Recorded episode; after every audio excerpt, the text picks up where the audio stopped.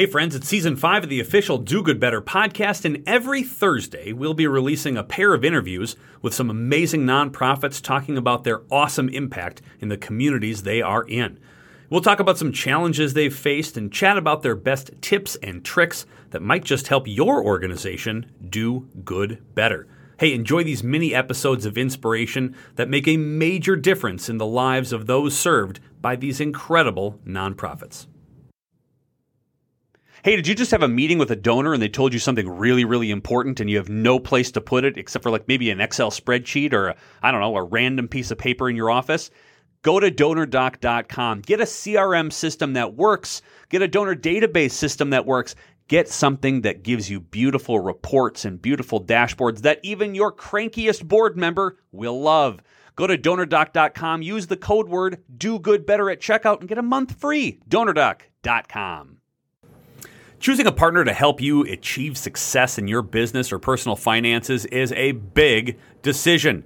You need a devoted advisor who's experienced and attentive and invested in helping you accomplish your goals. Hey, you know what that sounds like? Brady Martz.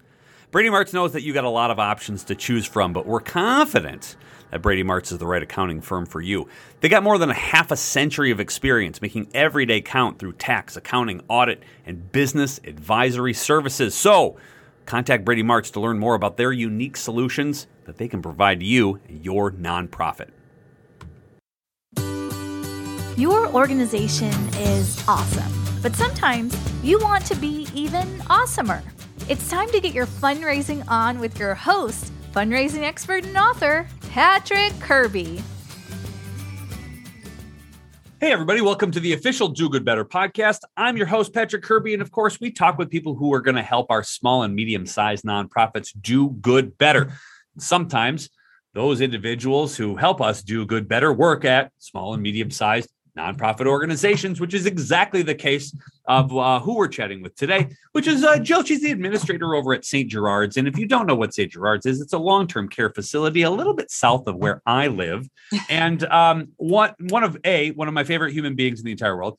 Uh, B, one of my favorite organizations I've ever gotten the opportunity to work with, and we get to go highlight them today. Jill, welcome to the official Do Good Better podcast. Thank you very much. I'm excited to chat with you today play A, catch up, and uh, B, learn about all of the awesome things that are going on with you. But first, if people are scrolling through iTunes or Spotify, yeah, you're going to be on iTunes. So that's kind of cool. Uh, and YouTube, and they want to know a little bit more about what St. Gerard's is. Why don't you give a 5,000 foot view on who you are, what you do, and why we're talking today? We are a rural, small, skilled facility, skilled nursing home in Hankinson, North Dakota, at the very edge of Minnesota South Dakota border. And we provide skilled nursing care around the clock. We also have a child care and preschool within under our umbrella or under our roof, and also have an independent living unit. So we provide care for those who are not able to stay at home themselves anymore and, and need that in, extra help or supervision. We also can help people recover after surgery or illness just to get them back on their feet. Um, we are able to provide physical therapy, occupational, and speech therapy right here under the same roof and um, help people get strong and go back home. One of the things I've always loved about your organization is the list of things you don't do is way shorter than the list of things that you do uh, for the community. I always found that fascinating. Would it always start out as an inclusive? We can be, you know, the place for healing and hope and health in uh, in Hankinson, or did it start small and grow big? We um, back in the day, I, I, it was well before my time. Mm-hmm. Um, in 1953, um, the first hospital was started, and a couple years later, I guess five years later, they added a pediatric unit and an addition onto that. Um, and in 1969, they built a new two story um, hospital. And at that time, then they started long term care in the old hospital part. Um, started out as 19 skilled beds in 1969. And remodeled it to 23 beds in 1974. Then, when it was hard to get doctors, you know, to um, to be in the hospital, they decided that they were going to close the hospital and just focus on the skilled aspect of it. So they again remodeled and made it into a 33 bed nursing home, adding additional beds in 1992. We started our child care in 1997 because we had employees who didn't have any childcare around here. That's how it originally started. Um, was just so that we could get more people, you know, to work. Um, and it's been a need ever since. The preschool was added in 2011. So, and then our independent living um, kind of just evolved from there and has been here. It seems like forever, you know, as part of that. I think one of my favorite things about living in North Dakota in general is that if there is an issue or there is a gap in services, somebody's going to figure out a way to fill it. Like like my employees, you know, they don't have childcare, so we're going to build one for them. Mm-hmm. Or there's not enough long-term care in this region because we're very rural. Okay, we're just going to build that too. Like mm-hmm. that's kind of the route that that mm-hmm. most people take and, and within that from like the 1950s all the way through now i bet you've had a couple of success stories a couple of things that just make you go oh that's why we do this mm-hmm. is there a moment or is there one that sticks out in particular that you go back to when it's stressful and there's fundraising to do and there's staffing issues galore is there a one story that you just go back to like you know this is why we do what we do you know i can't um, say that it's just one.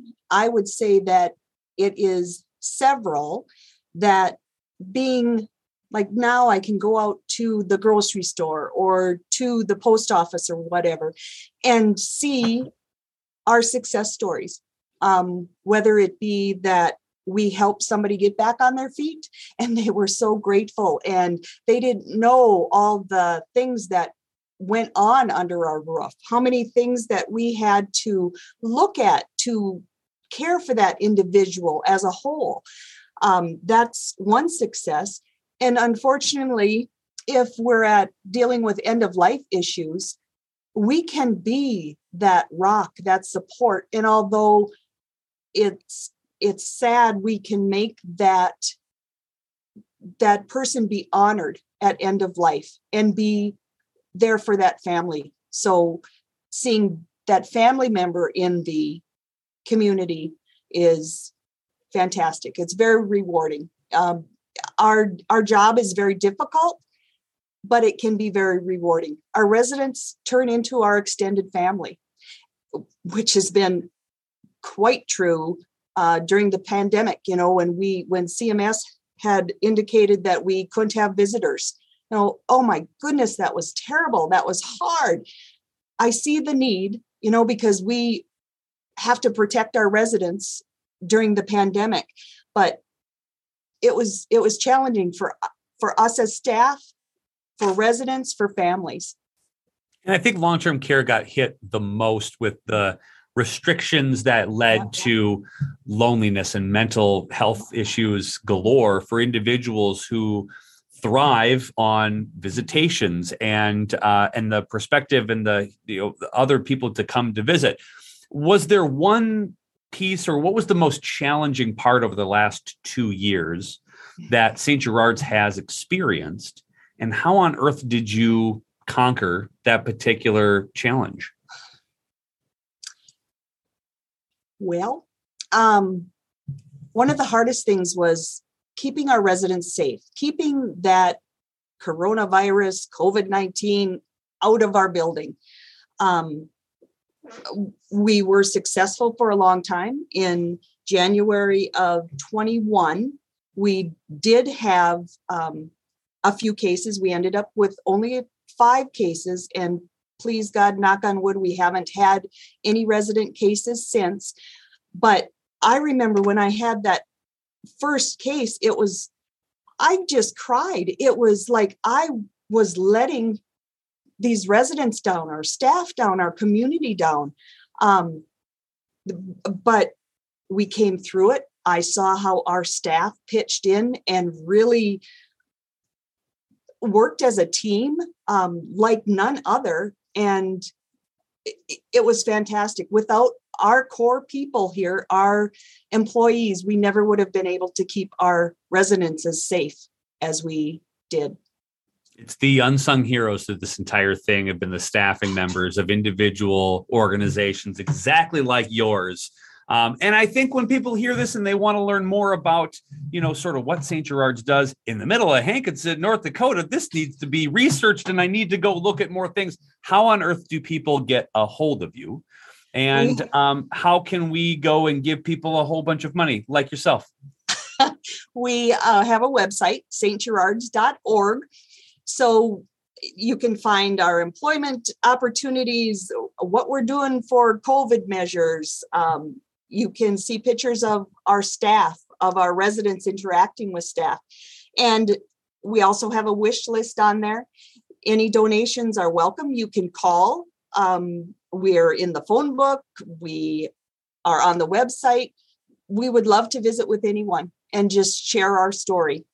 Um, I kind of lost my train of thought there. I love it. You said everything that needed to be said, and we're going to have all the links in the show notes. And I think as a parting shot to everybody listening today, and if you're a nonprofit leader, if you're working in the in the long term care uh, facility, or if you're with you're talking about basic needs or residential um, uh, programs and services, you've been doing this a very long time, and you've experienced uh, the good, the bad, the everything in between is there a piece of advice for somebody who is a fundraiser, a marketer, or a nonprofit leader within long term care? Is there a piece of advice that you could give somebody based on your experience and your um, your sort of being and seeing boots on the ground, how to stay positive, how to interact better? Uh, what is that piece of advice that you would give?